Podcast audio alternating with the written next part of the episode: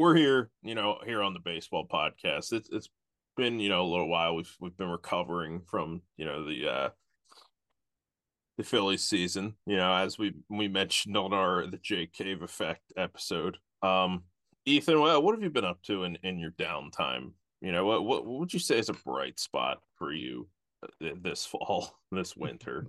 Ba- baseball wise or just life wise or in general, you know? Let people in, let people into into your mind, you know. What's going on with me? I started a new job. I work for the government now. I'm a narc. Yeah, yeah he's a I, uh, genuine narc. yeah. So no more. No, you know what it is. I'll relate this back to to the baseball podcast.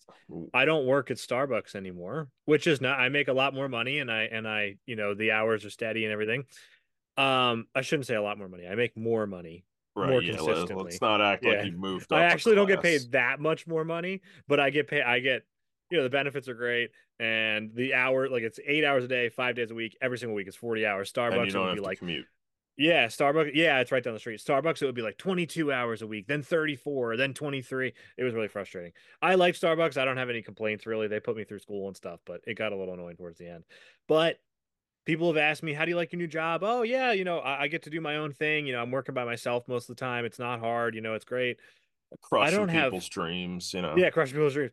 I don't have fun at work though anymore. Like like the people in the office are nice and we kind of chat about you know you know football or whatever.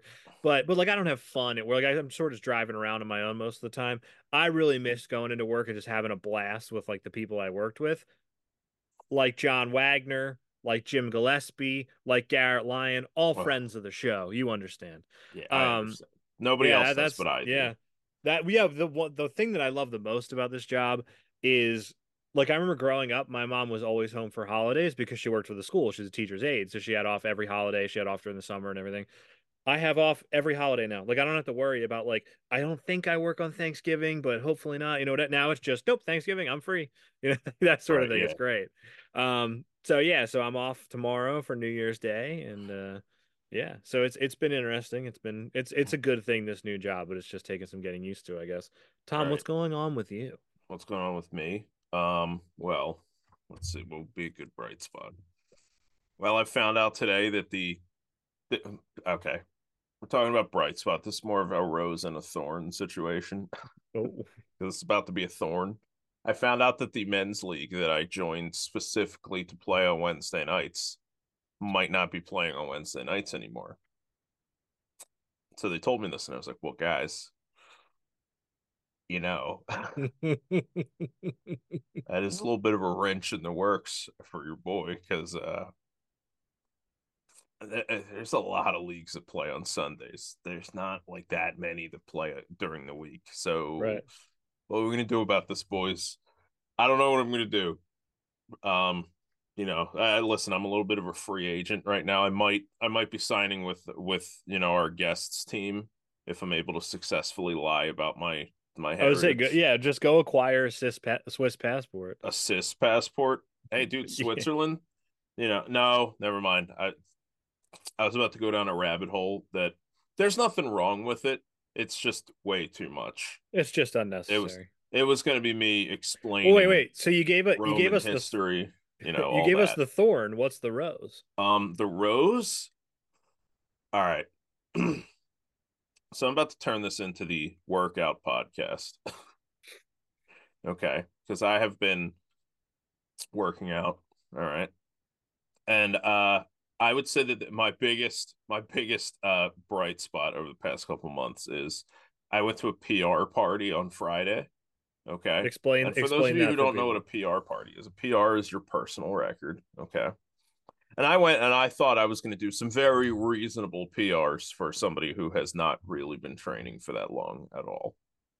So I was thinking, I was like, all right, I'm gonna bench like 225, and then I'm gonna deadlift like 330, which deadlifting 330 evidently that's like uh, that's all you have. That's all you got. All right whatever. So i went over there. I was like all right i'm you know what? I'm i'm not gonna kill myself. So i went over there and uh the guys that i was with who i am i'm gonna keep their identity secret okay? I don't want to put them on blast because you know who knows if they're ready to deal with this level of fame. Um they pushed me a little bit okay? They were like come on you can do better than that. And uh, i ended up absolutely obliterating both of my PRs. to the So tune of I deadlifted 450, which is like 50% higher than I thought I was going to. It's not, it's like 25. I did the math wrong on that. But uh, and then I benched 290, which is evidently that is like freak zone for somebody who was not training that. now now does that mean like one rep you and got it up yeah, or you did yeah, your set? PR is one rep. That Okay. you can do a PR for like a number of reps, but I I don't know any of that. So I have I have no clue what I would even like be at. I remember I'm trying to do the math here in my head. My mom, like when I was growing up, had like a little, you know, like Fisher Price basically, like, you know, bench press. What do you call like the whole apparatus? Just a bench it's press. just- yeah, it was a bench. Yeah, you a bench, yeah. Um, she had one of those in the basement. I know you're familiar with this. And there Yeah. was 25 pound weights, 10 pound weight, and five pound weights. So that's uh 50, 70, 80. And then I think the bet the the bar was like 15 or 20 The pounds. so ended bar up being I like- think is usually 45, but I don't know what hers was. I would say this was smaller. So it's probably like 15, 20, maybe like 30 pounds. So I ended up, it ended up being around like 100, 110 pounds roughly. So like when I was in high school, I was taking like weightlifting classes and stuff. And so like I remember like in high school, like every year I would like get a little bit more. Not that I was ever in shape, but like you know you could Right. a little bit more. But I never like I would go home and I would work out sometimes, and I could never bench more than like 110 pounds or whatever because I just didn't like I wasn't gonna go out and buy more you know stuff and like overload. Right, yeah. So I just every year, you know what I mean? Like I would just I would just go down there and just do the same weight for like four years. Yeah, and- you're like, hell, and- hell yeah, dude, I'm killing it. Now I don't work out at all. So I was doing better back then. No, now you now you work in. Yeah, although I will say this new job, it has me getting my steps in, brother. oh yeah. because yeah. I'm I'm basically I'm the I'm the for those who don't know, I'm the code enforcement officer for Folcroft. So I basically just drive around and like check people's permits when they're doing work and like that sort of thing. Um Okay. and so it's like so I'm literally just driving around, just seeing what's up, and then I'll get out of my car to walk up, you know, take pictures of whatever I need to, like that sort of thing. So I'm just like walking around, and it's like a quarter of a mile down the street. So I'm walking like you know there and back four times because I'll walk there, then come back for lunch, then walk there, then come back at the end of the day, but that sort of thing. So I actually am getting a lot more walking in than I used to. So it's So- nice. so I have an say you're really getting your cardio in, That's what you're saying. Yeah, you could say that. I have an Ooh. app. I'm gonna. Um, this is a free plug. I have an app called Fantasy Hike, which is like a Lord of the Rings. I showed it to you. It's the best. It's, yeah, I know that was that was an ooh because I knew it was Yeah. coming. It it shows you on a map where you are along Frodo's journey to Mount Doom, and then Okay. it'll give you little updates like as you pass. So like if you get like into the mines of Moria, like distance wise, it'll give you a little notification that you're there and everything. right. Um, so and I, then it I go on spawns the a Balrog for you to run away from. yeah, of, of course you understand. Um, so so it'll show you like when you're projected to reach. I think the whole thing is 1780 miles is like the entire journey from the sh- from Bag End to Mount Doom. So Okay. I uh it'll show you like when you're projected to hit it like based on like your average daily walking like when you're projected to reach there like you know 9 months from now or whatever and then it'll Okay. show you your average day and so I remember I did it once like all the way through I've had the app for that long and it was like 3.6 miles or whatever day I was walking and then this time I'm at like four and a quarter or something like that Oh, so I'm down yeah so I'm walking more I'm walking dude, more. you're you're really don't wanna- pumping those numbers up. I don't want to brag, out, but uh, although this is hilarious, I was um my wife's uh uncle is is a, a cardio he's like a like a heart surgeon basically. And he's sort of i don't know if he's like world renowned but he's like very successful. Like people fly out to have him operate on their heart. He's like really well really? Regarded i guess he's great he's super fun his name's lauren lukowitz so Yeah, look him up, Uh, guys. If you need heart no, surgery, he's great. a he's he's the the he's a- baseball podcast certified heart Yeah. surgeon. he's this really interesting character. He lives in Colorado, but he's from South Carolina, and his family is French Jews. Yeah, he's an interesting guy. So Anyway, he's he's like a, is he a descendant of Dreyfus? he's like a I don't know, he's like a citizen of the world, I guess. Um, but he's he's this interesting guy. Did you just roll your eyes that I s- Uh, no, but I should have. I, no, you know what I did? I imagined the uh I imagined the Mr. Worldwide meme. yeah, yeah. Well, so anyway, going going going back. I was talking to him on thanks. I see him like once a year for a holiday, and he's Right. super fun. I love. It's one of those things where like when I see him, it's just me and him in a room for like all of Thanksgiving. It's super fun. Okay. Um, All right. so I we like were- that. So yeah, so we're sitting that. there and we're chatting, and I don't remember how we got talking about this, but he's a doctor and I'm not, so I'm just taking everything he says, you know, to heart. And so Okay. he says something to the effect of he was like, "Yeah, people work out wrong." And again, I have no idea if this is true. I'm just telling him what he told me. And I was like, "What do you mean?" And he was like, "Yeah, you know how people like to like long distance run and everything." He's like, "That's actually not particularly helpful." And I go, "Why?" And he goes, "Because basically the thing that you're doing for your heart is getting everything up to speed. So like the like pushing your heart and your lungs to get like that capacity to be able to get up to like speed is the important part, not the actual running of the 20 miles." And I was like, "Really?" And he was like, "Yeah, so all the benefits of like cardio happen in the first 5 or 10 minutes." He was basically like your body like adjusting into that is the important part, not actually doing all the exercise. And again, I'm not trying to lead people astray. Go out and run. I don't care. I'm not a, I'm, you know what I mean? I have no idea what I'm talking about. No, That's you know what? Don't. Okay. Yeah. And I was like, really? And he was like, yeah. So he was like, honestly, it's a lot better to do like vigorous workouts a little bit than to do like really long sustained workouts. And I was like, okay. And then I kind of thought about it. And I was like, I don't do either of those. So I don't even know why I'm asking about this. And I was like, so I was like, so define a workout. And he goes, walking briskly. And I was like, wait, really? That's all it takes? And he was like, literally just anything to get your heart rate up. And I was like, well, I walk. I watching a horror movie. Yeah, I, well, I was, I kind of was like, I walk the dog a couple times a day. I, I walk briskly. Does that? And he was like, then you're doing great. And I was like, see, I'm thin. I'm doing great. oh, hell yeah. yeah. You know what? So Health guru Ethan Williams. yeah. So I have no idea if what he told me is the truth. I have no idea if I applied that correctly to my life, but I'm feeling better about myself. You know what? I, So- I'm a big fan of that. You you found a way to mm. put a positive spin on things. Exactly. You know, we're like 10 minutes into this intro. We got to cut this down. But eh, do um, Tom, what are we going to do today? Actually, I I- should tell you because I have it pulled up. Yeah. I, w- uh, you know what, Ethan? Yeah. What are we gonna do today? feed me. Um, today, today, Tom. Let's start that over. Go ahead, ask me again. No, you know what? Keep going. I don't. I don't want to run the editing team down. Those I'm the are well editing paid, team. but they're not that well paid. I'm the editing team. Um, no, don't let him lie to you. We have we have many people on the back end of this podcast. yeah, that's you- when you said the editing team is well paid. People, because I've been seeing my wife's family a lot, and I see them like you know a few times a year for holidays, and Okay. I've been seeing her like extended family a lot recently, and that's sort of like you know how like when you you don't see somebody a lot, you just sort of have like the one thing about them you talk about. Hey, how's work? You know what I mean? Like that sort of thing. Yeah. And so the one thing that people talk about with me mostly is still doing the podcast, which is nice, and we usually chat about it and stuff. And they're you know sports fans and everything, but it always comes around to they always like sheepishly go, do you, like do you get paid for that or how to? And I'm And- like, no, and we do. yeah, we get paid in fame. Um, But I would- Yeah, I always be like- exposure. I'll always be like, we uh, no, we don't get paid for it, and they'll be like, oh, do, do, are, you, are you planning on get like how does that? And I'm like, I don't know, like who would pay us to hear our voice? You know what I mean? Yeah. like, like Yeah. who who would listen to this podcast and go, well, that's worth money? Now, if we got Sean on here, if we had convinced Sean to become our third co-host, people pay to hear his voice. See, that would be wrong though, because then we'd just be profiting off of someone else. Right? Yeah, that we're just riding Sean's coattails. I mean, Yeah. yeah, there's a little Honestly, bit of that. Yeah, we'd be dragging down Sean's earning potential, is what it comes down to. True. Yeah, we're dead weight. Yeah. But anyway, And- Ethan, I'd like to ask you again. And you know what? I don't want you to sidetrack this time. What the hell are we doing today? Today, Tom, we're having on Christopher Byrnes, the head Okay. coach of the Swiss national baseball team. Also, his Twitter bio says that he is an independent hitting coach, which I found interesting. We didn't get into that with him, but there you have it. But Maybe next. time. Christopher, yeah, Christopher Byrnes, head coach of the Swiss national baseball team.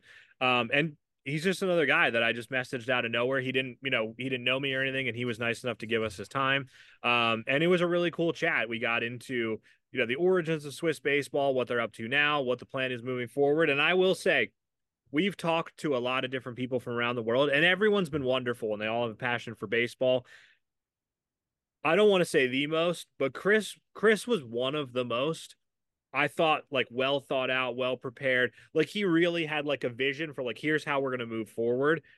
And I, I it seems to me like he's on the right track is what I'm getting at. So yeah, so it was really nice to talk to him and have him actually lay out here's how we're moving forward with Swiss baseball. Here's the next step that we're working on right now. Here's who we're getting involved, that sort of thing. Um, and so I think the future is really bright. I don't know anything else about Swiss baseball other than what he told us. So um, it was really cool to just get because I, you know, I'm not. It's not like Australia where where we get talking about it. I know, I know all the background and everything. Like I was right. a clean slate coming into this mm-hmm. conversation. Mm-hmm. I like that he he talked about on and off the field things that they're doing to improve because uh yeah i mean you know at the end of the day the team that's on the field is like the product. So you know you can talk till you're red in the face about uh talk to your blue in the face. Okay i don't want to mix my metaphors here. About Either. you know oh we're gonna do this you know we're gonna put feelers out to this to get this kind of money. But you know you do want to hear like oh okay well you, you know we got the, these guys involved to teach our players this you know we're recruiting from here you know, this is what we're trying to do to make our, you know, these players better pitchers, you know, better defenders, you know, all that sort of thing. So I like hearing that too. That's, you know, we I feel like we don't always get into that with our guests. And uh, you know, maybe that's because like, you know, like Pepe, for instance, more of a president than an on-field yeah. guy. So, you know, it, it was good to hear that too. Well, actually, that was another man reference that that I did not expect to hear that was actually interesting to me too was that uh, you know a lot of times we'll have on different parts of the the baseball program of you know we might have on the coach we might have on a player we might have on the president or something. And a few times we've gotten sort of a jack of all trades but that's definitely what chris was. He was just gave us you know he's on the field he's you know making calls he's getting sponsorships he's getting coaches involved you know. So it was interesting to get all the different um aspects i guess of the the national program all right, I'm about to get myself kicked off the podcast here. Okay. Go ahead. All right, I'm just warning everybody. Okay, children, you know, cover your ears. All right. Um, would you describe him as the Swiss Army knife of Swiss baseball? All right, guys. Well, I, that's, I, no, wait, that's no, been no, my no. career on the podcast. I gotta, I gotta be fair because that's actually funny. It's like so stupid that it's funny my brain is so hurt, stu- so stupid. No, no, no. That when I could tell you were gearing up for like a really lame dad joke, oh, and yeah. all like all I could think of was I called him a jack of all trades. I think they speak French in Switzerland. Is he a Jacques of all trades? No, no. Uh, now we have right. to cancel the podcast. Isn't that isn't that worse? We're both canceled now. Yeah. All right, guys. Well, hey, listen. This has been the baseball podcast. Yeah, this is the last episode of the baseball. All right. Podcast. Um. I hope you guys. Speaking enjoy. speaking of, off to let's hand it off to Ben. You know what? It's I time. was going to say. Speaking of, what do we have coming up, Tom? Let's just get this all in now before we, we hand it over to Chris. Let's not worry about an outro. Okay. Coming up, you guys better be excited. Oh. We've got a highlight video coming. Oh, we do. And we can't take the credit for it. I didn't do it. Tom didn't do it.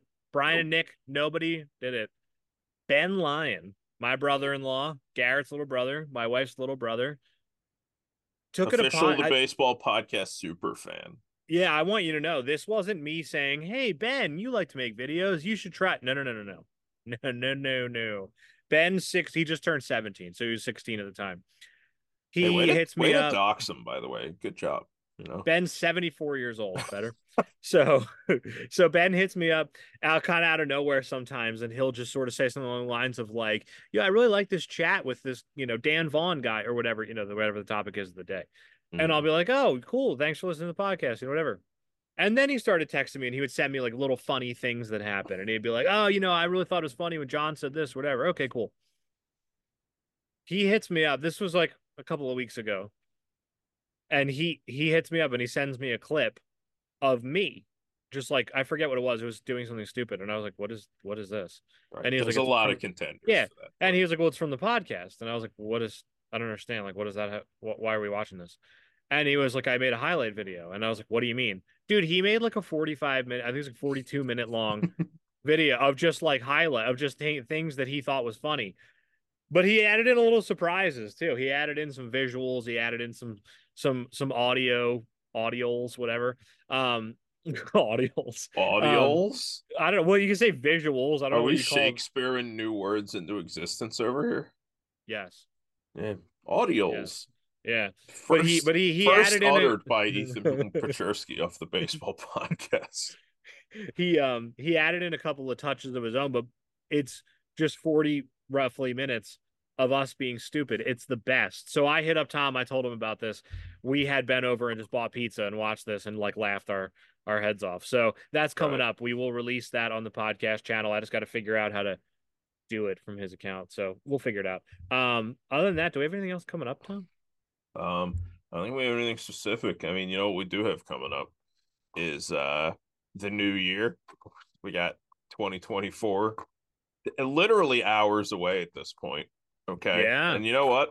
It's a, it's going to be a new year, and what's more, it's going to be a new you. And I'm talking to everybody out there who's listening. So there, there's going to be at least seven or eight new yous yeah in the near future and I, I, want you guys i want you guys to make the most of that all right oh i do i do want to plug something real fast Ooh, i okay. eric Bolnar, people will probably remember we had him on a few episodes ago and he talked about the australian baseball league and baseball australia and he was wonderful eric thank you again for coming on the show um i have been doing some writing for baseball for baseball.com.au which was is the the uh, Australian baseball website right. that he runs. Um so they you know I've I've only been doing ABL coverage Australian Baseball League coverage but I've basically been doing it from like an MLB standpoint because uh, that's you know it's hard for me to watch the games because they're on so late here.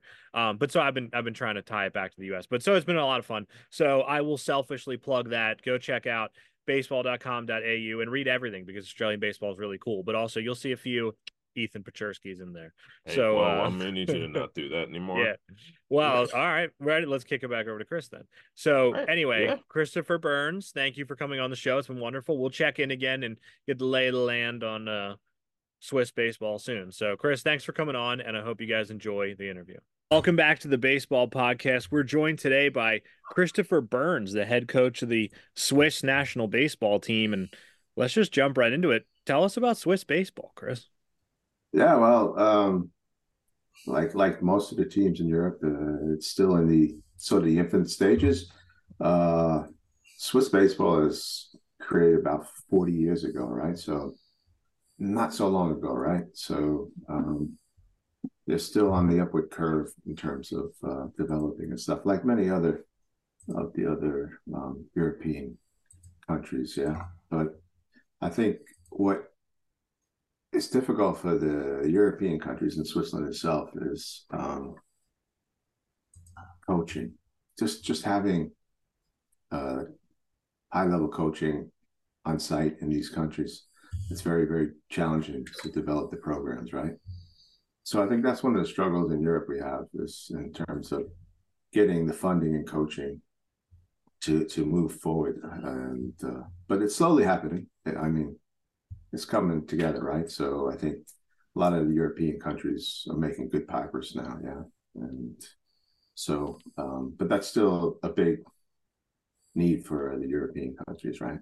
Um, I think when people look at Switzerland, they think of a very, very rich country, and uh, quality of life is really good here, and crime is low, and poverty is low, and everything in that aspect is is really, really great for the people that live in Switzerland. The democracy is good here and everything. You can't complain about living in Switzerland. But when it comes to baseball program, uh, we're at the poverty level. We don't really get any funding from from the state. So that's similar to all the other European countries yeah, that don't get money from like the World Baseball Classic and qualifies and all that stuff. So everyone else is in a similar boat to to get dollars to move forward. Yeah. So yeah, that's kind of state we're on now, but we're kind of making headway. A lot of the, a lot of the uh, international teams here in Europe, especially with the World Baseball Classic coming. Um, there's more money coming, and uh,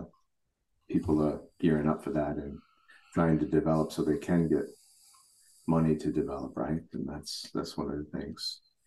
Um, because like we have, like many countries, you have an opportunity to build your team from the bottom up or from the top down, right? And so we, we, we have to build a team top down because we don't really have money and stuff. We have to go out and try to be successful at the top level, get some funding, and then then build from the bottom up. But there are some countries now that are building from the bottom up, like the Czech, Italy, Germany, France. You know, these countries are now getting programs where they're starting from the bottom up, which is probably the best way in the long run to be sustainable and have a nice program. So, so I think you know Israel is another program where they're trying top down as well, right? They don't have a good yeah young infrastructure yet, but you know they're getting money uh, from their success the last few years, and they're trying to build fields and and then create interest, and so they're going about it in the right way, and they're they're making really good progress and trying to develop some homegrown talent. So I think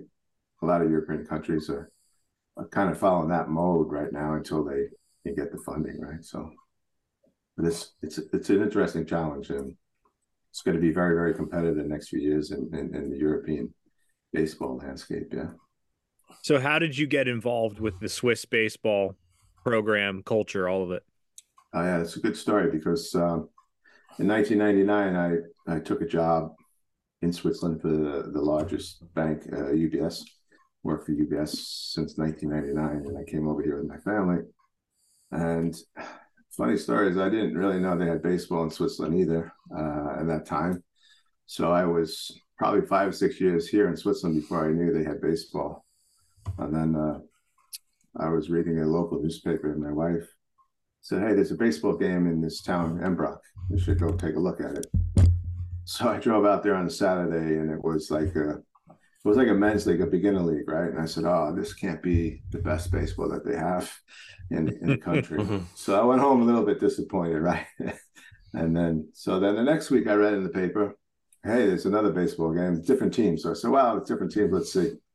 So we go out, and it was the highest league in Switzerland, which was pretty good, and, and it was pretty good. It was like I would say it's like a good Division three baseball league.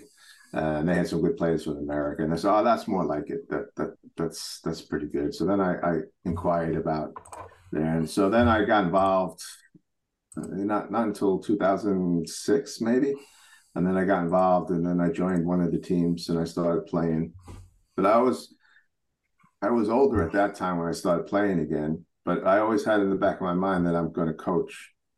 So that I was I was working on things when I went back to play in, in Switzerland to see how it would work as a coach. And so I always had that in the back of my mind. So I played for like five years and um, got to feel the flow of uh, European baseball and everything in Swiss baseball. So I was very, very much educating myself those years. And then then I played for five or six years in the top league there. Then I stopped it and I started to coach. And then in 2000, I think it was 2019, I, I took over the senior nationals men team. Yeah. So I started with them five years ago. So this would be my fifth year, finishing up my fifth year as the head coach of the, the senior national team. Yeah. I liked what you were talking about with the level of play in a D3 school, roughly level of play and that was, I guess, roughly 20 years ago. We are talking about how would you describe the level of talent now in Switzerland?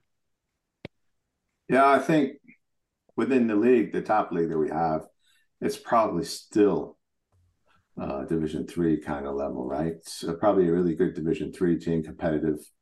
Uh, it hasn't grown from there. However, having said that, we have had a few uh, good players that have signed minor league contracts, right? So last yeah. year, we had a pitcher, Dominic Scheffler, who was he's about 18 years old, left-hander, kind of like a Chris Sale type pitcher, uh, funky from the left. he threw over 90 miles an hour, and uh, Cincinnati Reds saw him in, in Spain at a practice, and they flew out there, scouting director, and they kind of just signed him like quickly. Um, so he had to wait almost a year uh, to be signed because he was too young at the time. So he signed only this year, um, but he had an agreement in place. And so, you know, we're getting some talent. We also have quite a few Swiss players in the States that are talented. We have one, Noah Williamson, who came over to play with us many times. And he was drafted by the Marlins uh, about three years ago and plays in the Marlins organization. Um, just got released at the end of this season and signed a contract in Japan. So he just he's in Japan now with the Orix Buffaloes minor league team. And so, you know, things there are some talent coming through. Yeah, we have a couple of good young pitchers coming through. Um, Livio Bundy and his brother, Bobby Bundy, uh, young kids that are throwing hard. They have talent. CJ Sabadelli is another one. So our pitching seems to be developing. Um, and so I think our team will be competitive the next five years uh, on on the on the European front. So I think we're we're really optimistic about where we're going with the program and stuff. So, um, but like I said, going back to before, there's there's a lack of knowledgeable coaches, right? This myself yeah. and my pitching coach Roger Savadelli. He's really good with the, the pitches, and he's been able to develop the younger guys. It's been very helpful. And my my brother Tim Byrnes, who played with the Royals for a few years in the minor leagues, uh, he's he's also coaches us, and he's a great knowledge too. But he's not here all the time. He's in North Carolina, so he joins us when uh, we have tournaments and games and stuff. Yeah, and so we have a good coaching staff for the senior team. Yeah, but yeah, we need we need more to move to be competitive with like say Italy and France and Germany and those guys. Yeah, they yeah they're very they're very well coached. Um, from what I saw in the last tournament, yeah, that we had. So where would you rank? And I have up the standings for the latest European Baseball Championship, which was earlier this year. Yeah. And yeah. 2023. This will be out in 2024, but it was in 2023. Right. And it looks like Switzerland finished 12th out of 16, which I would call respectable. Yeah. You guys didn't get relegated or anything. Um, behind ahead of a team like Greece, who has some, you know, minor leaguers and stuff. Um, but then below the the top of the top, like Spain and, and the Netherlands and Great Britain and stuff.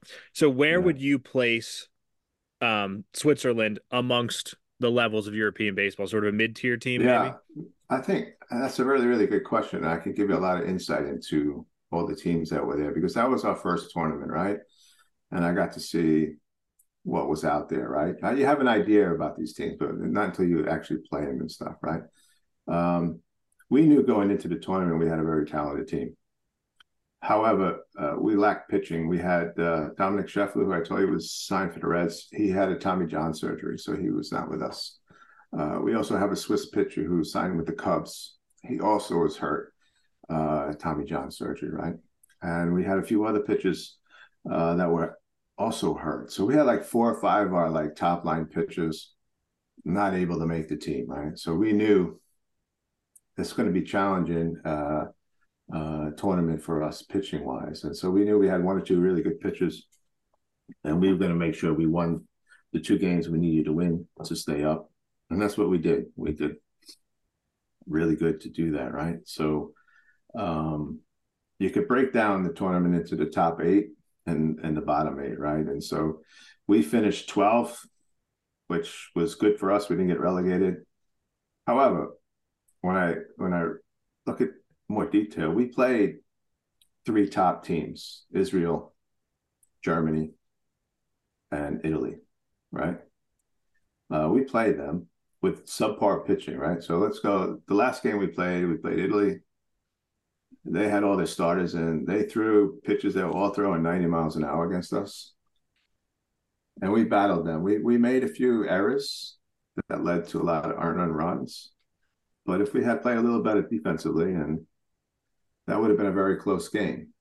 So same same with Germany. We we we I mean Germany we just had a bullpen. We threw nine different pitches, which was, you know, not ideal. And they took advantage of that. But we also made a few errors in that that made the score look a little lopsided. But we came back on them in the middle of the game and they put a few of the starters back in the lineup. They got nervous that we were close. It was like was like a six to five game. It was very close in the fifth inning. And, you know, we just didn't have the pitching to be competitive there. But, um, you know, I know that we can compete with the top eight guys now, right? I mean, although the scores don't look it, when you look between and peel away the onion, you can see we can compete with them. And the guys believe that now, you know, and so same thing with Israel. I mean, Israel beat us bad, but oh man, we had a couple of bad errors that that should have been a four to two game, but the score doesn't indicate that. So, yeah, we we we can hang with the top eight, and I think yeah, the next tournament, if we we have our top pitching staff in there, yeah, we're going to be very very competitive in the top eight. I mean, my goal would be eventually to get to the top eight and, and, the top 25 ranking you know that's that's i think achievable for us if we could put it together the guys starting to believe now their first tournament. And let's not forget in, in 2022 when we had to qualify for the B tournament, that was the first tournament Swiss baseball has won ever in four years. They never came close to winning any tournament. That was the first one. So that was a huge win for us in 2022. And then we got into the European Championship now. Played well enough uh, to stay up there, show that we had some talent. We beat some of their teams that were ranked in the 20s. Uh, and so, and I think we can compete with the ones in the top eight, but um, we need to make some additional changes and get our pitching. And it's exciting for us. I think it's, uh, it's going to be an interesting few years. We have a couple more years to, you know, get those final pieces that we're missing, you know, and so last year for the 2023 tournament, we we had added some pieces to the team to improve our fielding. Uh, we we have been typically poor fielding, and uh, right around like the team fielding marker 920, and so in this tournament we were like we went up to 980 and that made a huge difference in terms of our ability to stay and win games. And so, uh, you know, that piece worked. We got better offense. We scored runs. Uh, so, you know, some of the pieces were working for us, but obviously the pitching, when we needed to compete against the top three, we just didn't have that depth to keep them in place. And uh, so, so, but we knew that going in. But, you know, I like that they competed and to me, I saw a lot of positives within those three losses that we had to them. Uh, so yeah, looking forward to the next next time we play. Yeah. One of the things that I, I pulled out of that that you know this is just a opinion thing on my yeah. behalf, but uh, you mentioned that a lot of those scores are sort of you know they're sort of deceptive because of a couple of like key errors that yeah. you know sort of let yeah. the wheels come off a little bit. I, I I do kind of think that um, defense is probably the easiest thing to coach into guys. Uh, uh, like you know, it's it's a little harder to make somebody a, a you know a talented hitter than you know ah. than just work on like fundamentals on defense and stuff. So you can that seems like something that would be you know relatively doable to shore up, and mm-hmm. then once you get those better pitchers too. I mean, I think that you probably will see those scores start to be a little closer together. Yeah, that's a good observation. You're correct. I think um, the the problem we struggle with is like, and what I know is it confirmed in the tournament, like if you're bringing pitches that could throw, let's say from 82 to 87, that's barrel feed. The people yeah. in this tournament, they love that. That that's not going to play very well unless you have really good secondary stuff because mm-hmm. the hitters the hitters are on to that. They're you know most European leagues they have high 80s pitches and they're used to that. Right. Once you go to like 90 to 93, yeah, then it's a little different. Then you'll see the good teams struggle hitting.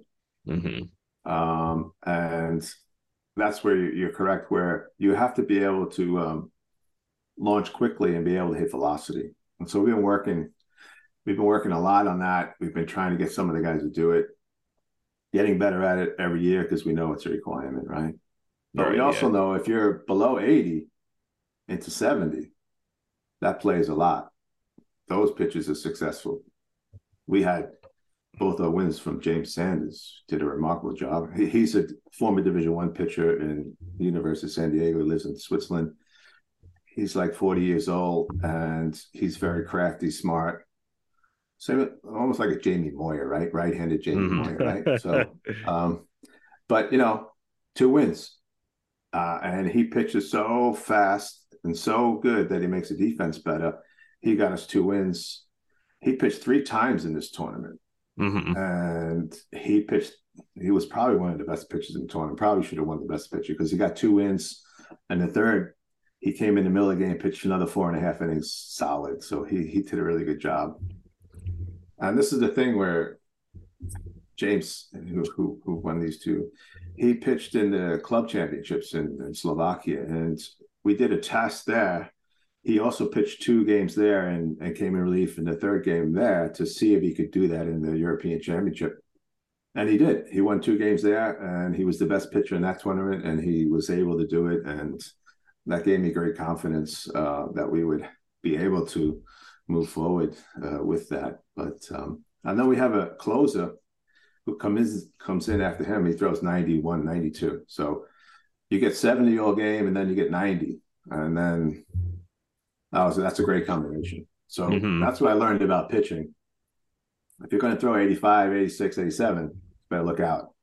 You better you better be really good. Otherwise, these guys are really good hitters. I mean, there was, I think, you know, 21 professional players, former professional players there in minor leaguers, and it was, it was a tremendous, uh, tremendous tournament. The talent mm-hmm. that was there, right? So, I mean, I know when we played Italy, they their whole lineup was former minor leaguers. Whole, whole lineup. Yeah. And uh, yeah, so these are pretty good hitters, and but they all struggle when it comes to 90. I'm not. I'm not lying there. They have to. Right. All the teams. Uh, that's that's the game changer speed there. You know. And it's uh, it can also be really tough to wait long enough to hit 70 if you haven't seen it since you were in like middle school. Absolutely right. You know? You're not playing these teams regularly, right? You don't have really yeah. scout report, you know, and get a smart guy that hits the corners and stays out of the harder zone. And but uh, the other thing that I learned that we take away from the tournament, right, is like uh, we made too many pitching mistakes where we throw the ball middle middle, like mm. the harder zone. Yeah. And I, I calculated that. I went through every game and every pitch and I calculated. So we threw about 18% of our pitches middle middle. And those 18%, they generated probably like 84% of the runs that were scored against us were on middle middle pitches.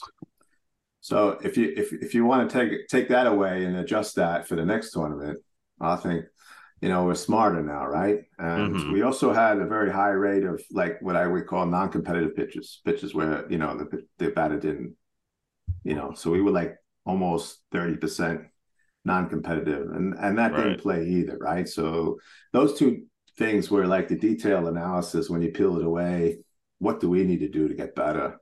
Mm-hmm. Those were two two of my takeaways that now we put in a, a new pitching philosophy, how we're going to work for the next two years, try to implement it. We also, uh, in terms of bat speed and velocity, we worked with a lot of professional hitting coaches. Like my good friend is Kevin Seitzer from the Atlanta Braves. He's helped us a lot.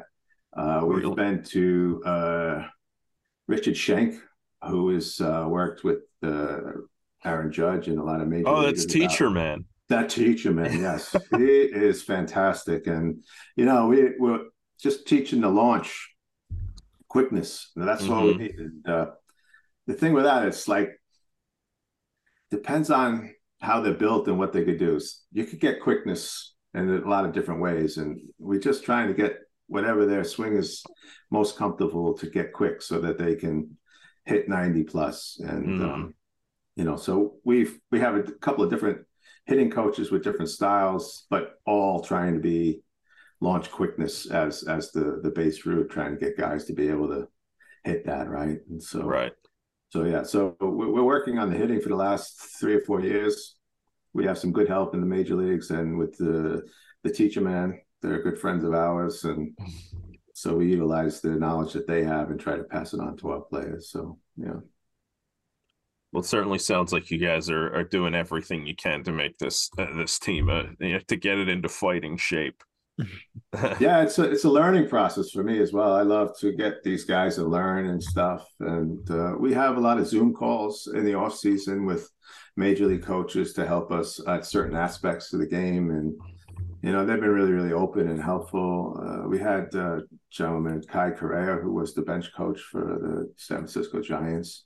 Mm-hmm. and man he was just talking about infield play like crazy. And he he gave us the whole defensive defensive scheme for the for the giants how we should be what, where, where exactly we should be. And we utilize that and man it helps i mean you know positioning guys right nowadays mm-hmm. is a tremendous help and we we use that and when i go back and i look at all the ground ball singles that were hit against us i go back in the film and i look and see where where the guys in the right position Were they out of line and mm-hmm. you know three or four hits they were out of line where right. if they were in the right position they would have made those plays and then hence there's a couple of more extra runs that came uh, around because of that. So I mean, they're starting to learn that the position is really really important and they you know if you if you just get lazy and forget about it you know it, it, that can hurt you right so you know we we made improvement there when you talk about fielding you can make them better fielders by Mhm. giving them the opportunity to be lined up correctly that's part Right. of it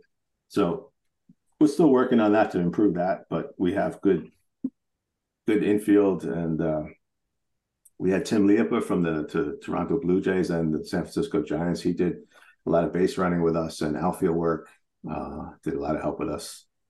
And as I said, Kevin Seitzer has joined us and he's done some great stuff with us for the last few years. Um, so the instruction and the information we're getting to pass on to the players is very high quality and and as you said, uh, it's one thing to get the information, but to be able to transfer it into Mhm. a skill is the biggest struggle. We all struggle with that. And so we're trying to make the drills that we do more game like. The more you make them game like, the the better chance you have for them to transfer that skill. Like, you know, you can't just go in the cage and do soft toss and then just throw overhand and then think you have launch quickness, right? That you have to have some some really game speed stuff coming at you and stuff. So you know, you try to progress your drills where you get to a game speed so that it's it's not all one type of practice and stuff. So Right.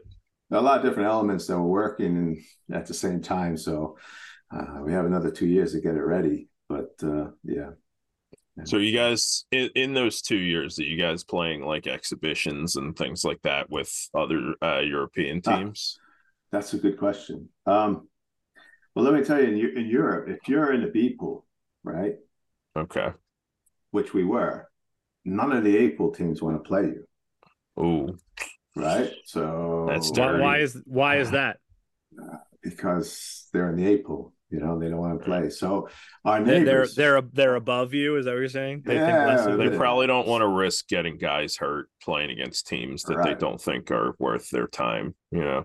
Hmm. So I mean, like Austria, our neighbor, which is a quick drive, couple hour drive. We always try to play them. I always call the coach. There, can we play? Can- Nah, it's just busy, right? We would never. We would never Are they in the us, right? A? Yeah, they were in the A pool, Austria. Oh. Well, Oh. we played Austria this year, and when I went to the plate meeting, tell you a funny story. I went to the plate meeting. I said, "How you doing? You remember me?" He said, "No." okay, I said, "Okay." Oh.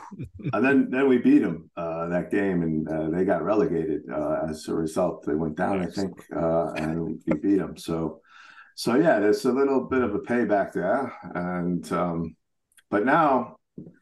Uh, we've played some friendly games with France. Uh, the coach there, Aquino, he's been really helpful. He helps us. We played them in in Spain uh, early in the year. We played a big tournament in Italy with Croatia, and we played Okay. really well down there. Uh, that was really helpful.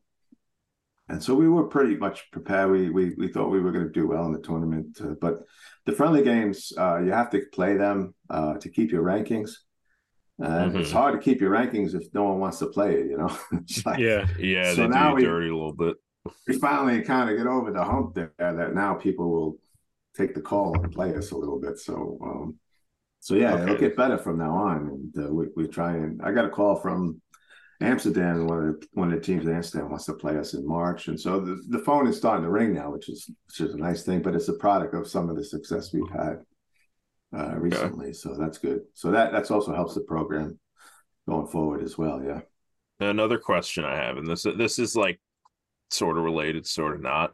Yeah. It's a more of a uh, in between tournaments question. Is uh, I know there's uh there's extra liga over in uh, the Czech Republic. Is there any opportunity for you guys to send some of your players over there and play in extra liga or one of those uh, you know leagues in Yeah, Czech yeah. Republic? Yeah, I think um, yes and no. I think obviously we try to get our better players out of Switzerland to play in a better competition, right? Um, Mhm. So a lot of the younger players now are going to college in the Mhm. states and playing, which makes a big difference when they're practicing every day, right? Right. Uh, we had a few players go to Germany and play in Germany because that's closer. Uh, but the Czech league is it's just too far away. Yeah, I can't right. can't really drive there, right? So it kind of it's harder for these guys because they're all working. They're not college kids, you know. Once Right. once you st- start here, you got to work and play at the same time, which is a, a bit of a handicap compared to the states or stuff. Yeah, most of these guys have full time jobs. Uh, they practice Tuesday and Thursday night, and then they'll play doubleheaders on the weekends. So travel is hard when you throw it in the, in the season. So it's hard to do Yeah. that. But some guys have done it. Uh, if they're in college, yeah, we have a kid this year who's in college. He's going to go up north in Germany and play uh, for Hamburg. Uh, he's so he's he's studying, so then he can do it. It's easy for him to study there, and then he'll play there.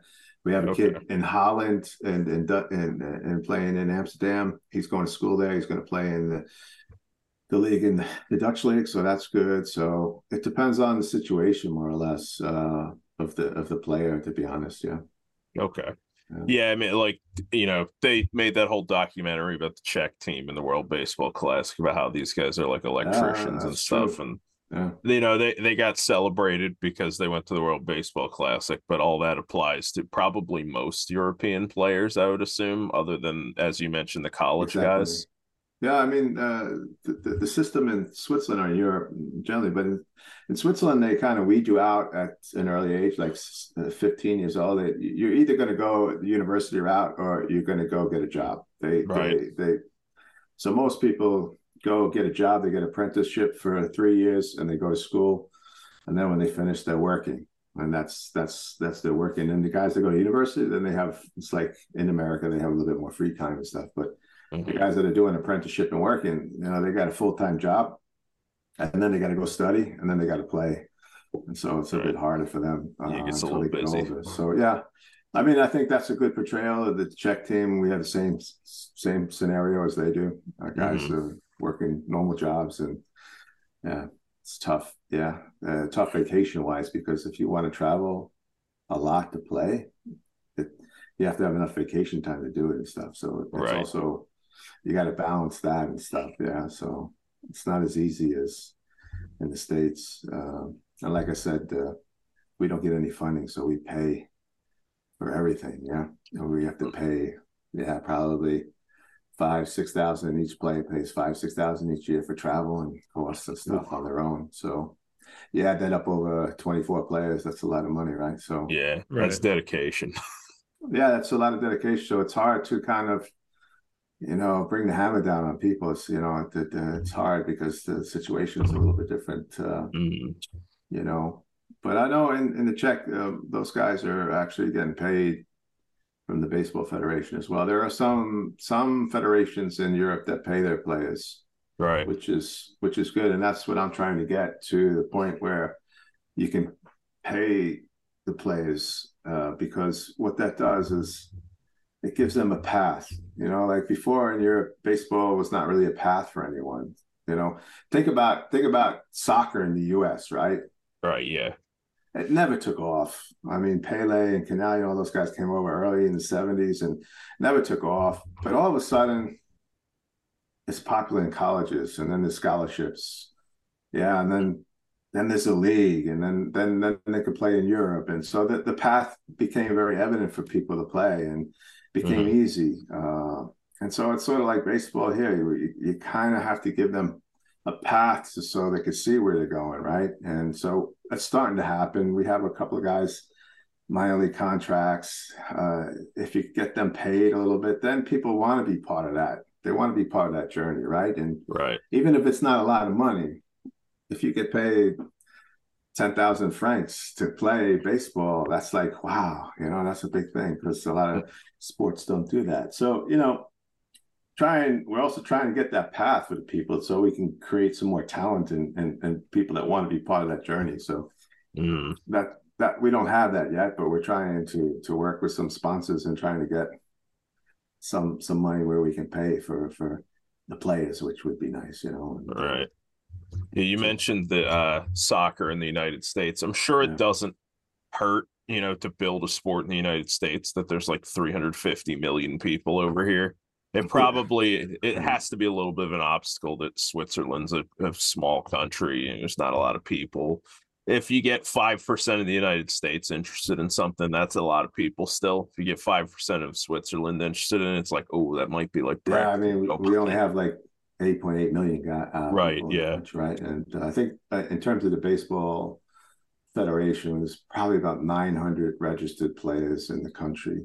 That's all we have, 900. Which, if you look at the top European top 16, the European Championship, we are probably number ranked number 15 in terms of members. I think Croatia actually has less than us. Okay. Uh, they would be number 16, but everyone else is much, much higher, right? And obviously, you know, uh, so we're at the bottom of the barrel of just number wise in terms of how many licensed players we have and stuff. So, you know, that that'll change if we get success, right? You have to have success, right?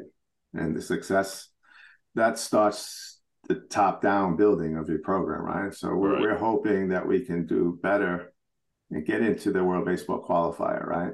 And then that will get some generate some money and some more interest, and then we Yeah. can start moving forward on that. And you know, it's been a huge uh, success, the World Baseball Classic, right? Because money's available. It helps with that path that we're talking about, Right. and it has identified some players for us in the states that we might not have had before. You know, that visibility, and it's hard to to find Swiss people that have a Swiss passport in the states, but there are people out there. So, you know, I used to write to all the uh, expat communities in California, Colorado, all over the states to find players, and that's a hard way to find players. But then when the World Baseball Classic came, uh, that kind of helped me put us on the map and, and find people, right? And so, and then uh, Major League Baseball was kind enough to do a little article on us. I don't know if you had saw that. I think I sent maybe a copy of that, but they did a nice article about us, uh, Michael Clair, and um, that also helped us as well, right? So So you talked about, you know, writing to all these different communities and reaching out and Yeah. finding Swiss players. And that was actually how I found you. I saw that um thing you put, forget if it was Facebook or Twitter, but it was one of those, was just like a call for players of Swiss heritage. Yeah, Twitter, yeah, yeah, Ha- ha- yeah, Twitter, that's right. yeah. So is that, you know, how do you go about finding obviously there are, you know, domestic players you have and there's some foreign imports, but I guess within Sweden, how do you go about convincing kids to take the baseball route if like you said right now there's not any money in it, it's hard to get trained, you know, we don't have a lot of guys. Like what's your pitch? Uh, you're talking about to the to the Swiss players in America, or just in general, or I phrased that poorly. I suppose both. whichever whichever one you want to give me.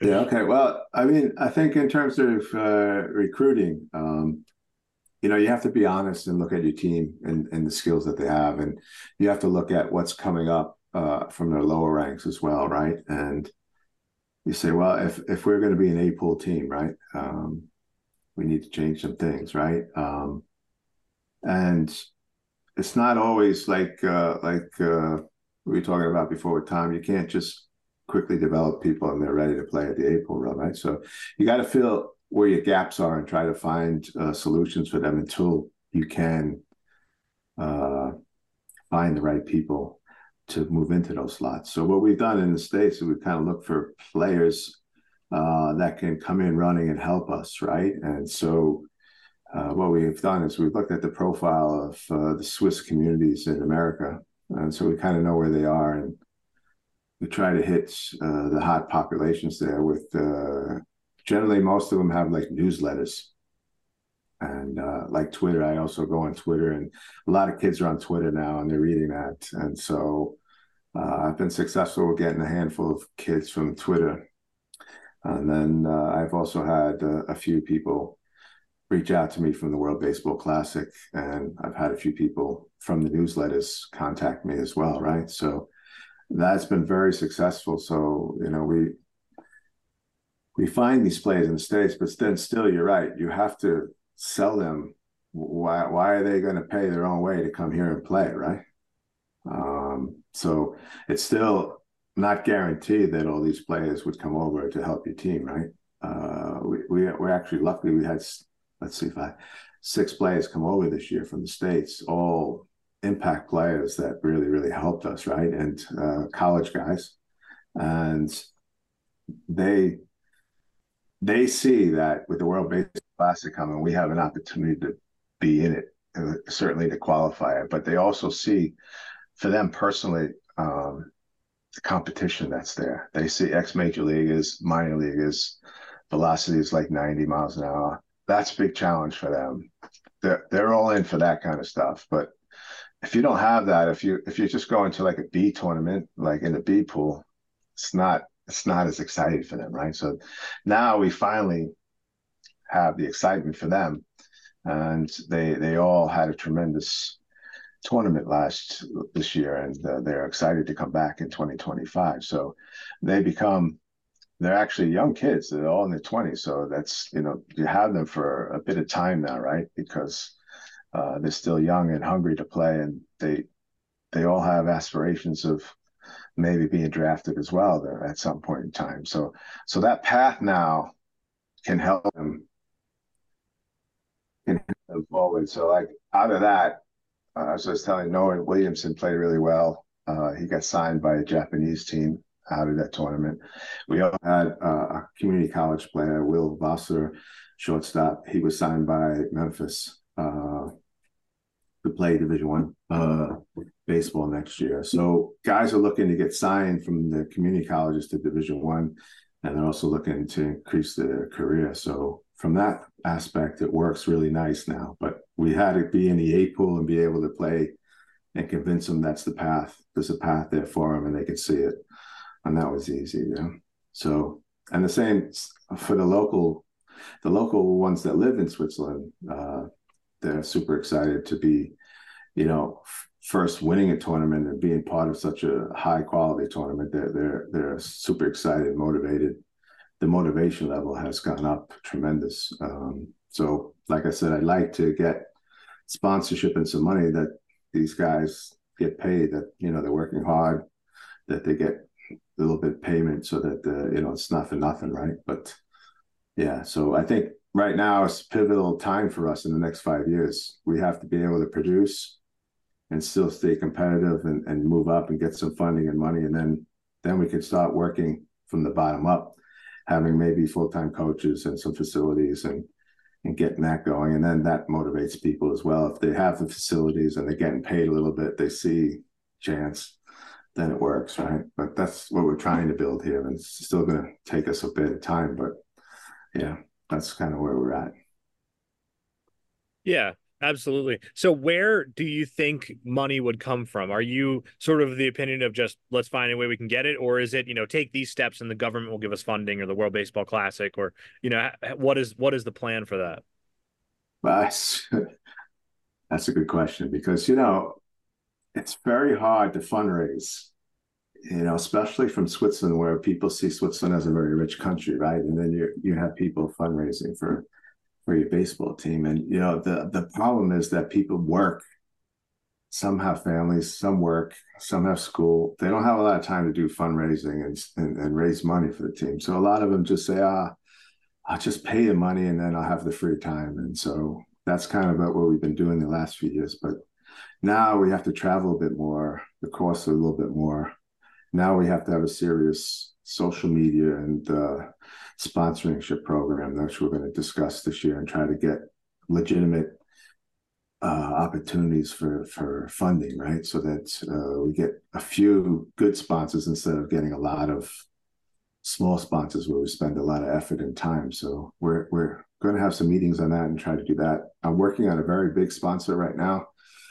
If that comes through, then we'll be in good shape. But there's no no guarantee that it'll come through, but those are the things, right? Setting up uh, a nonprofit organization in the United States to go and talk to the Swiss companies that are based over there as well, trying to get them to uh, have some charitable donations for us. So we're looking into a lot of different avenues now where we never looked into, right? And mm-hmm. um, to get funding and sponsorship. So, you know, we're optimistic we'll we'll find somebody in the next year or two. Yeah. So the story's better now. We have some uh, some publicity and some results. It's always easier when you have some results, right? But right. yeah. Yeah. Absolutely. Well, that's because we've talked to a lot of people from around, you know, different um, areas of the world. And I remember um, I was talking to the the manager of the Greek team a few years back, yeah. guy named Rai Pathakos, and he mm-hmm. was saying that um, one of the things was that when Greece held the Olympics in 2004, all of a sudden all these people like the owner of the Orioles came out and gave him like a Mhm. million dollars and everything. And then as soon as the Olympics were over, it was like back on your own, you know? And Mhm. then they find, you know, and they're basically they're saying now like, okay, let's get into the World Baseball Classic now. And then you know, when the Olympics come back around, we'll try and go back to the Olympic Federation. So it's I think it's all about like Yeah. what what you can show, you know, these these nations and show you know show your domestic program that you know you'll put these tax dollars to good use i guess for lack of a better term it's it's a tough road Yeah, I think a good example of that. I mean, I understand the Greece one, you know, and uh, but if you take Italy, right? Uh, and I've had some conversations with the Italian team when they were there, and I spoke to Mike Piazza a little bit about that, and I like what he said. He he kind of said, uh, "Hey, the World Baseball Classic, that's business. That's not a development team. That is where you get your money to drive all your programs." And so that's why Italy has all these guys from America, and you know, people are upset in Italy that they don't take the local guys. And I think it's a back and forth, probably with a lot of European federations. Uh, you know, why don't you just take the local guys? And and and the other side says, well, you're not going to make the money with the local guys. You need to make the money to develop better local guys and move forward. So it, it's a business at the top level, the World Baseball Classic. It's really a business, and mm-hmm. people in Europe they don't see it that way. They see, you know, oh, we got to have our homegrown guys there. Czech was a, an exception, right? They had some really good players, right and they added a few, but not many. But they were a truly homegrown team, and that's that's good. But you know, you could see Israel and Greece, Italy, those teams. It's a business, and I think team that could be dangerous if they get in is the Polish team, right? They would have tons of players in the states, I think, right? everybody yeah they, I they think would they're have really- a lot of people to pull from yeah Right? i've They're- always they're thought that with with i i've always thought that with ireland too i know there's like a little bit of buzz around the irish program and that would good luck you know Mm-mm. Yeah, I talked to the Irish guys there, and the problem they have is they're very strict, like Switzerland, about the passport. Uh, you know, the grandparents have to have a passport, and that's kind of they're getting to the age where that's running out now. So there's not a big window of players for Ireland, uh, so they don't get what you think they can get. Like the UK, the the British, the same way that they're getting. I mean, the whole team last time was in pretty much US, uh, but they had passports. So uh, the problem with the the playing field is not so level because the the countries have different rules of eligibility for a passport, Mhm. yeah and you could see the World Baseball Classic for the qualifier they soften the rules uh, because they want the best product, right? yeah So you know, but what happens is you get a team like Spain, which is very good in their own. They can get Dominican, Puerto, uh, Dominican guys and Venezuelan guys to come over and play in their league for a few years, and then give them citizenship, and then they can go into the World Baseball qualifier. Whereas we can never do that in Switzerland or probably Ireland or other countries. So we would be at a disadvantage when it comes to that. So the the, the playing field isn't level yet, but yeah, it's a, it's a business, and uh, you know you got to be able to play the game as the rules are in place now. But maybe that'll change. But uh, uh, I, I don't blame other countries for doing that because they Right. want to get money to develop their programs, and that's how Mhm. it is right now. So I think we've talked about. I don't know if you're familiar with Sean Spradling, but he became Yeah, a, I- a big deal. Uh, I think we talked about this with him. Even just even beyond just the building, you know, the local Yeah. teams, there is also a little bit of a tension with, with uh, the World Baseball Classic wants to have more teams in it. And Mhm. some of those countries are just not going to field competitive teams right now and it'll you know i mean it kind of already is a little bit like just the us japan and dominican republic although not last year because dominican republic did not Yeah. do so good Mhm. but you know they want to have more teams that look like they have a chance of moving so i think they're sort of okay with though you know the israeli team is like 95% americans yeah it's Yeah. just team jewish yeah yeah yeah, well, they're, they're different approach to citizenship there, which is, is Mhm. by religion, which is you know that's how they do it. And so right But I think that's a good point that you make with with Sean. There is that um, obviously um, that's an issue, right? I think um, going forward, how we're we going to deal with it. Yeah, it's difficult because it's not a good solution for it right now. But right, I I understand. Yeah. Are there current like major leaguers who are of Swiss descent who like if the rules were let loosened, you would be like banging no. their lines? No, the only one that probably I would say Dustin Pedroia, but he's he's retired and mm-hmm. he's got a bad knee, so he wouldn't play. But I, I, know he has two two kids that will probably be pretty good in a few years. So, um, but he comes from uh, I think his heritage comes from the Italian part of Switzerland, and yeah. But I mean, I haven't reached out to talk to him, but right, yeah. So we have not not a lot of players like that, right? So, mm-hmm. Yeah. So it's gonna be a different path to success for the Swiss team. yeah, we, we're the underdogs. We gotta, but I think you know, going back to to what Spradling said, like they want to expand it, obviously, right? But yeah. they'll probably expand the qualifier, and then if you're not good enough in the qualifier, then you know they'll still keep the World Baseball Classic at 20. I would, I think it's at 20 now, right? So they'll keep that at yeah. 20, so that's competitive, right?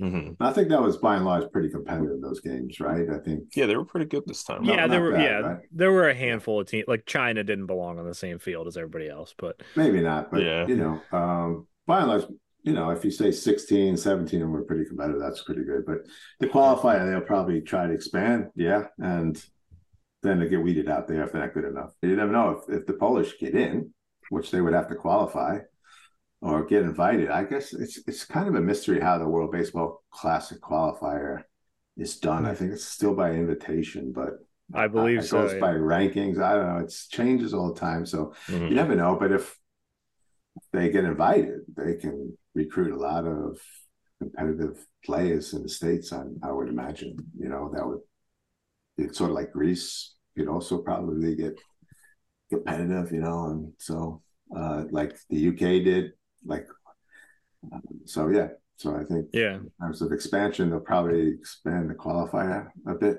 and see how that goes but they won't expand the the big tournament i don't think because i don't think it would be competitive yeah. Well i can i can actually shed a little bit of light on what you're talking about with yeah. the, how the qualifiers work because this was a mystery to me. And i don't know if you i don't know how much you paid attention to the actual world baseball qualifiers over the past few years yeah, but yeah, there was in 2020 there was going to be qualifiers for the 2021 tournament and they ended up both being postponed. But at that point there were uh, i think 12 teams that were in the qualifiers and one of them was the philippines and so they just put it on hold two years later they set up a new round of qualification tournaments and it's 12 teams again and the philippines are gone and argentina is in their place and i I don't know anything about it. So I just went, okay, I guess, you know, Philippines went down, Argentina went up in the rankings. Who knows? You know, whatever. Mm. So we had on the president of the Philippine uh, federation. His name's Pepe Munoz. Yeah. He was he was a really nice yeah. guy, and I asked him about that, and he I'm paraphrasing. I don't want to get in trouble here, okay. but he basically said he was like, nobody called, nobody asked, there weren't tournaments, so it's not like our ranking went down or something. For whatever reason, MLB or the the WBSC or whoever, they wanted Argentina to get the showcase, and at the expense of the Philippines, basically. So I think it's a like you said, it's invitation only, yeah, and they decide who they. Yeah. And, and, the thing that's interesting to me is you can tell they're trying to grow the game in, in strategic areas. Like that's why China kept getting chance after chance because China is yeah. like the biggest market in the world. And like a, like a place like Pakistan, I really enjoyed watching them. I think they're doing cool things over there, but like they were not of the caliber of the rest of the teams in in, in the qualifiers. And you can tell like somebody in pa- in Pakistan has the ear of somebody at MLB. You know what I mean? Like you could tell there's things going on there because there are other teams like the Philippines would have put a, a more competitive team oh, on the on the field, but Pakistan has an in. You know what I mean? So like mm. I wonder mm. if it's like you have to play politics or something. Like I don't I don't know how it goes. It goes down to the revenue, I'm sure. I mean, you think about it, yeah. right? The, China has revenue potential where Philippines probably not, right? So uh, you could see that they want to put the best product out there and make the most money, right? That's what it basically right. is. But right. you know, when you look at your other example, right, uh, that's a different story, right? It's not, uh, you know, Poland would be a huge draw, right? They would, they would, they would probably generate a lot of revenue, right? Um, Argentina as well, but you know, you're looking at countries where they can they can make something out of it, right? And I think at the expense of the other ones, right? So that's my concern. Probably we might get overlooked if we're ahead in the rankings of some people. Uh, they might take somebody else, but you never know. I think we're just going to play hard and try to achieve as much as we can and, and see where Right. it goes, right? Yeah. Yeah, that does seem like the sort of thing that you might have to. out of our like, control, right? So you know, Yeah, we just got can't worry about that. We got to play Yeah. hard and you know, Mhm. get in there. But Control that's what all you you can can control, right? Well, so when we were talking on Twitter, you you mentioned you the five year plan for the the Swiss baseball you know program. yeah, yeah. What's the five year plan? Well, when I took over in 19, right? Um, I knew most of the players because I had played against them, right?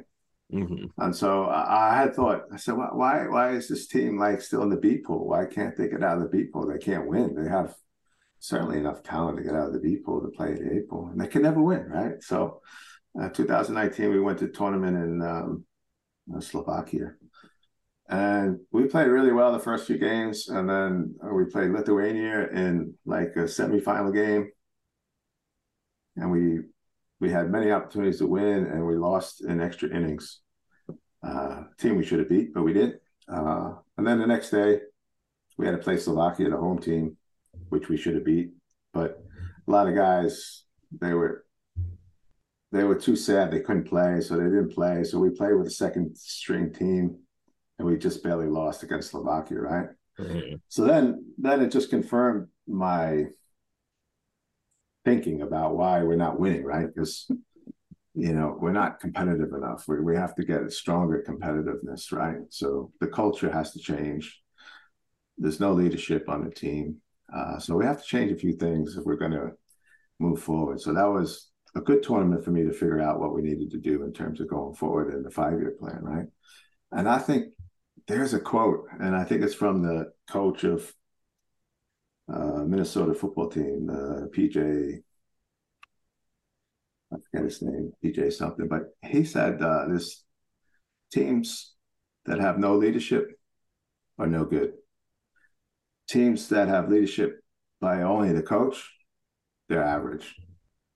But teams that have leadership within the players, they become elite teams, right? So I was dealing with we had no leadership anywhere, and that was the Mhm. problem. So I had to change the culture there and change that around and get that change right. So, and like we were talking about before, the only way to change things is right. You leaders have to be good storytellers, right? You have to tell a story about your organization that people buy into and and buy, right? All best companies have a good story, right? If you take, say, Nike, just do it, right? People just know you just you need a story to tell your people that they buy into to move forward, to change the culture and leadership and things. So, you know, I was trying to think about what, what we do in the next five years to do that. And I took our world ranking. We were right 49 at the time, right? Number 49. And I was not really happy about that. So what I did is I, I printed up t-shirts with the baseball and the number 49 in there. Ooh. That's it. I just put it on there. And then at the first practice the next year, I handed them out to everyone. I said, Here, here's your t shirt.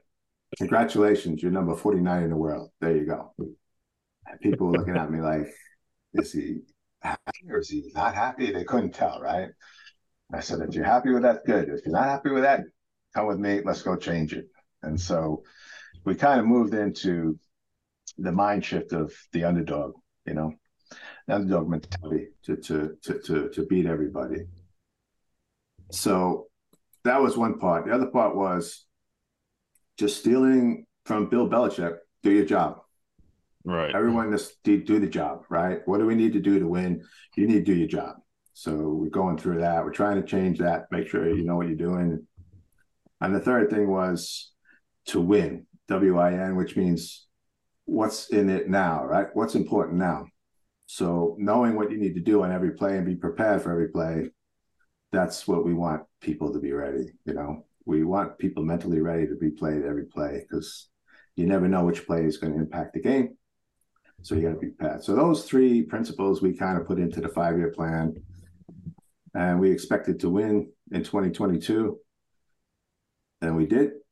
And then in 2023, we expected to continue forward and in the European Championships, which we did, right? So I think it's been a good five year plan right now. We've completed it and we've got to where we want to be. So I would say that's a successful run. And then the next five years, which is coming up, we we talked about a lot of that now. We we need now. The goal is to be ranked in the twenties and to get to the World Baseball Qualifier, right? And to get a sponsorship, to put a new pitching philosophy, new hitting philosophy in place, to keep recruiting people that will compete for jobs and positions on the team and make us more competitive. And so that's all in the works. And as it goes, we have to tweak it a little bit here and there, depending on what's going on. But that's kind of the new five year plan that we're working for. So, yeah. So it's a lot going on and a lot of balls going, but people are excited and motivated now like they never were before. So it's good when you have success, as I said before. It's a good motivator. Yeah. It's good to see that there's a vision moving forward and that, you know, I like that you described the first five year plan and then the yeah. next five years that we're going to be doing. Mm-hmm. It kind of reminds me of, uh, you know, we're big Phillies fans, and when Rob okay. Thomson took over last year for Joe Girardi, um, he he yeah. described it as he was like, "We're going to win five games, and then we're going to win ten games, and then we're going to win fifteen, and then twenty, and that's how we mm-hmm. keep doing it." And I like that you described it that way. Of here's how we get into the A pool, and then here's how I yeah. go from the A pool to the next one. Um, so yeah, I I I, I like that. That's I am curious to see if he can if he can dig up any Swiss players because I thought the Czech team was going to have no luck because I couldn't think of anybody Czech, and then they got Eric Sogard. So mm-hmm. I, am sure you can find one. If you make it to the qualifiers, I'm sure you'll find a guy. Yeah, but I'm um, thinking Eric Sogard is probably going to retire soon, right? So I think um, I wasn't so impressed with them this tournament than they were early in the year, right? I think uh, that took a lot out of them. They weren't as right.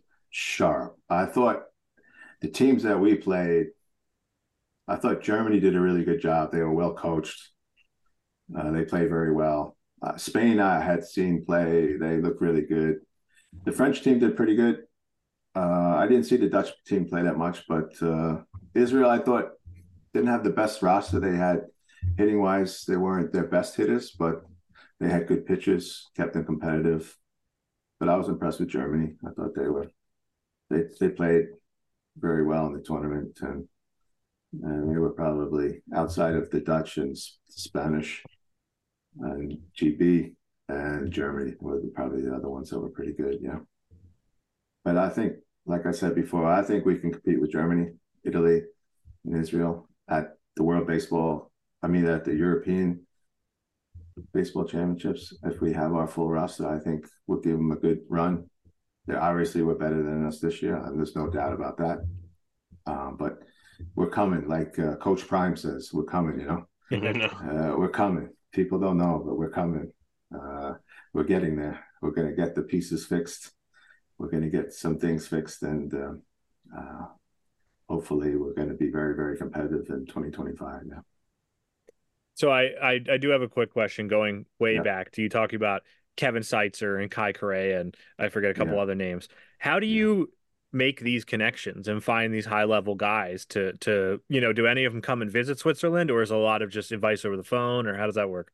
Yeah, no, it's a combination of both. It's quite quite a long story. Uh, as I told you, my brother, you know, I grew up in New York, so I was a Met fan. But my brother, he he signed with the Royals and played in the minor leagues there for three years, and so I've been a Royal fan, and so I had been following the Royals, and I kind of went out to Kansas City to to meet some of the coaches and stuff just to learn, pick their brains. And they were very nice. Dayton Moore was there, who I became friendly with uh, at the time. And, you know, he let me talk to the coaches and talk to coaches. And uh, uh, at the time, I talked to all the coaches, but Kevin Seitzer wasn't there. He, he, he got let go, so he wasn't there. But then I contacted him later and he and I connected and he came over to Switzerland to do some, some, uh, some work with us here, and we've been in touch ever since. And we go visit him all the time, and the players visit him, and he comes on Zoom. And then from there, we just opened the door, and we we had a lot of contacts, and I, I was not bashful to to reach out and to learn and ask people to come. And and I tell you, the one thing, if you want to know something in baseball, the players, I don't I don't bother the players at all. It's the coaches. They're very sharing. They give you lots of good information. They don't hide anything. It's wonderful talking to coaches. I mean, we just had a podcast last before Christmas with the Detroit Tigers pitching coach and catching coach, Ryan Sienko and, and Robin Lund. mm. and they were telling us everything about pitching and catching. It was fantastic, you know. And um, you know, Robin was telling us about what what we need to throw in certain counts, uh, what's successful, what's not successful, and you know they have statistics to back it up. And yeah, so I've been lucky to get good people on the the, the podcast to help us. Right? I mean, mm-hmm. Trevor Bauer came on uh, a couple of years ago, and he helped us. And uh, Trevor Bauer, wow, that guy, he is a world of information, and he shares it. And he did a great job with us, teaching us everything he knew. Uh, I learned so much from him about pitching and catching. I, I learned from Ra- from Ryan Sienko, uh, infield from Kai, pitching from Robin, and we also have Brent Strom. You know Brent Strom from the Diamondbacks. He's another good support of us. He's been to Switzerland two or three times. He stays. He's a good friend of our program. He helps too. And picking the brains of all these people and giving the information to our players allows them to learn, get the baseball IQ up because, you know, that's one thing in Europe. The, the baseball IQ is not it's not an easy thing. They don't they're not born with the baseball IQ like in the States. Uh, so they have to really continue to watch baseball and hear the fundamentals and I send them like every other day something about the fundamental and just to get them thinking and you know just to be ready and prepared and they need that because uh, they haven't grown up playing it from age three or four right so mm-hmm. yeah so I mean we're lucky to get people to come on uh, to ch- chat with us and stuff so we've we've done good things uh, we also had from the Cincinnati Reds, we we had the guy go over the batting order, how the batting order should be structured, and what type of hitter should be in what slot, and what they do and stuff. Okay. So we have little things that people don't know about that help us. And um, for example, like when you when you're in the number four spot, you should have a guy that hits singles. That's it, because usually the four guy gets up when there's a guy on base, and you just need a single. So we put our best single guy in the fourth spot, and he had the best tournament. He hit over 400, a lot of RBIs, and all he did is hit singles, and it was fantastic. So, you know, you get these little gems, and you and you and you use them, and and when they work, it's it's a it's a good feeling. And um, yeah, I just tip my hat to all the coaches that help us, and it's, it's been really really good learning experience, but also applying it and using it in the games I think the coaches are happy when they hear that we use it.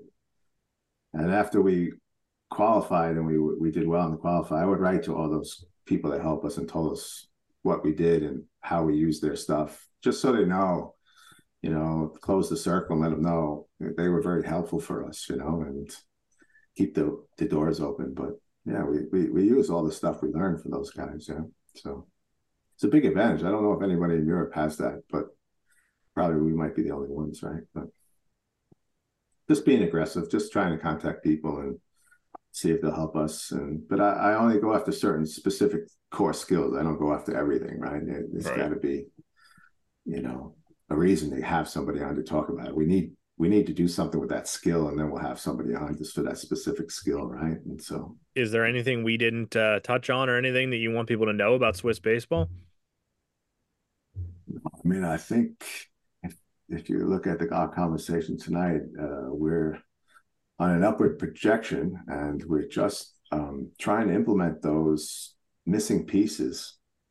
And we're happy to have players that want to be part of that journey and want to compete for a roster spot and and help us. We're, we're more than happy to have people in the program, right? And so, for people that are listening to this, if they know anyone that's Swiss, please drop a dime and let them know that you know it is a very interesting path and journey to top the baseball in, in Europe and, and, hopefully during the world, you know, but uh, with the World Baseball Classic. But yeah, we're excited about where we are and where we could potentially go. But comes a lot of work, though, right? You know, just because we didn't get relegated doesn't mean the next tournament is going to be like that, right? You don't know who's going to be injured. You don't. It's a lot of things can happen in the next two years, so you can't take it for granted what you have now. You got to still got time on your hands, and injuries are always a problem. Right? You never, you never expected them, and they come right before.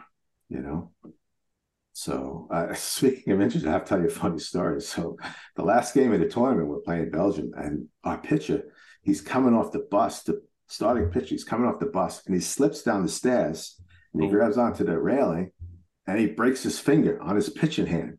Oh, And so, so an hour before the game, we lose our starting pitcher, and then we have to, we have to uh, not not that uh, we've already had a lot of injuries in pitching, but our starting pitcher on the last day broke his finger right. wasn't able to pitch, and so yeah, that was kind of not good. But you know, you never know. You got to be able to to make adjustments. So we we adjusted, and yeah, we didn't win that game which is disappointing because I thought we were going to win that game if our starting pitcher was there. Mhm. Uh, but yeah, um, so yeah, but yeah, upward trend. Got a five year plan. Looking to improve, get to the World Baseball Qualifier. Looking for sponsors. Looking to get our pitching up to speed and be a top eight team in, in Europe. Is kind of summary. Yeah. But it was really I nice mean- for you guys to invite me on and talk to you guys. Uh, I'm glad that you're passionate about this. And oh, by the Oh, way, I found is- a Swiss guy in the Phillies organization. Oh, He retired. His name was Kusnak or, or Fasnacht. He played Double A a few years ago, and uh, I contacted him, and uh, he said he's retired now and he's not going to play. But oh, so, It was worth a try. yeah. You gotta. you, You, want gotta look back where in your you minor go. leagues for Fasnacht, he he he. I tried to get him to play for us, you know. So Yeah, was- all it you can do was- is try, right? Yeah. Yeah, you know, I mean, Well, hey, listen. If you need players, I mean, we can always lie about our Swiss heritage and and head over. you know. I I'm terrible, but I'll come I'll come give it a try if you want. Yeah, they're warm bodies over I've here. al- I've always like fantasized about that. Like I want to travel to a place and establish residency where baseball is so obscure that I'd be the best player in the country. You know what I mean? yeah, yeah. Like I want to go to like Sierra Leone or something and just create my own like little baseball empire. But uh, I think Yeah, I'd rather go live to the. Middle East, I think. If you go to the Middle Yeah, East, yeah. you have a chance. Yeah, Yeah, baseball, tell that- Iran. yeah baseball. Yeah. Uh, the most impressive thing about the European Baseball Championship, and I have to tell you, it's funny. I w- in Prague and in around all the baseball fields in in, in, in the Czech Republic, they have great fields. They're maintained great. It was a fantastic experience. But in every single dugout, there's a urinal. It's amazing. Hmm. I've never saw that anywhere. You can go to the bathroom right in the dugout.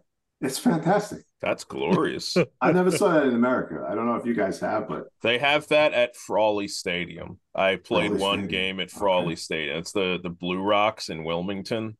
It's Okay. a national it's a national dugout. single A team in Yup. case you don't know.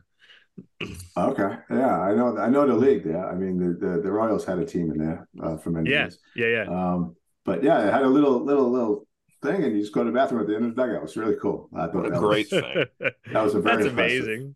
I know. it Chris- was- but yeah, Well, why don't you go ahead and um, plug, you know, your podcast, your Twitter, any Swiss baseball accounts or websites you want people to visit, and um, also tell people the best way they can get involved and help out Swiss baseball if they're so inclined.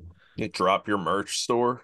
You know? Yeah. Uh, yeah, no, we we have a merch store, but we haven't made it that far yet. We last year we finally got a merch store, uh, but we will try to market that this year. Uh, more to come on that, and I think the best way for people to get a hold of me is via my Twitter handle there, and just contact me. I get a lot of traffic now. Uh, that's probably the best way, or send the email to the federation and they send it on to me. Um, yeah. So, but uh, What, what about the way. podcast, real fast? Tell people about the podcast. Uh, this podcast. Oh, I thought you said you had a podcast with, with Trevor Bauer and stuff.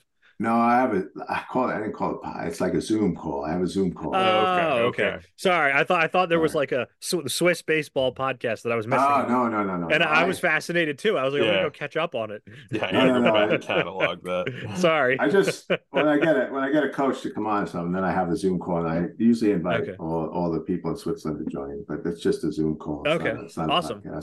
I don't. No, no, that's super cool. I don't put them out on the web or anything for people to see. That's kind of just proprietary internal stuff. So. Okay. Um, Okay. Well, this has been great. This is not proprietary. We're gonna share this with the world. that's fine. Um, that's fine. I've seen I've thank- seen your other ones, and uh, you know, I was I'm trying sorry to hear explain- that. I was trying to explain to my wife uh, who you guys were, and I said, "Well, go to this thing," and she's she's rolling that down the list. I said, "Yeah, yeah, yeah, yeah, yeah." So, so Yeah, well, people then these two morons that people for some reason keep talking to is how you described it to her. Um, no, this has been great. This has been super enlightening, and I've learned a lot. Um, let's check check back in in a little while and uh, see yeah. how things are going after. Uh, what, what's the next tournament or anything you guys have? Like, what's the next event that you guys are going to be part of? Uh, next year we won't have any official tournament, but we'll probably be playing a lot of friendly games. Okay. Uh, you know, we're trying to plan that now. Next next Monday we have a meeting with the team to see what's doable, what's not doable. Uh, it gets really hard to play friendly games when the season starts, you know, because they're playing mm-hmm. in the clubs and stuff. So we usually play before the season, maybe some in the middle, but then at, in September we try to do a lot of them in September. But okay, we'll cool. see. Well, but, yeah, uh, let's. I'll keep you posted. Yeah, let's let's check back in. I don't know, sometime sometime next year. Um, yeah. it's December thirty first. Let's check in sometime next year, and uh, and and we'll we'll see how Swiss baseball is doing. All right. Yeah, Chris, this has I, been I really awesome. Appreciate it. Ethan, yeah, thanks Tom, for coming much, on. Uh, for having me. Nice meeting you guys, and uh, nice meeting you too. be a good friend to Swiss baseball, and I'll keep in touch with you guys. All That's right. the least I can Thank do. Thanks much. so much. Have a hey, great have a good one. Happy New Year. Thank you. Happy Thank New you Year. much. Take care. Bye. And his name is Dan Uggla.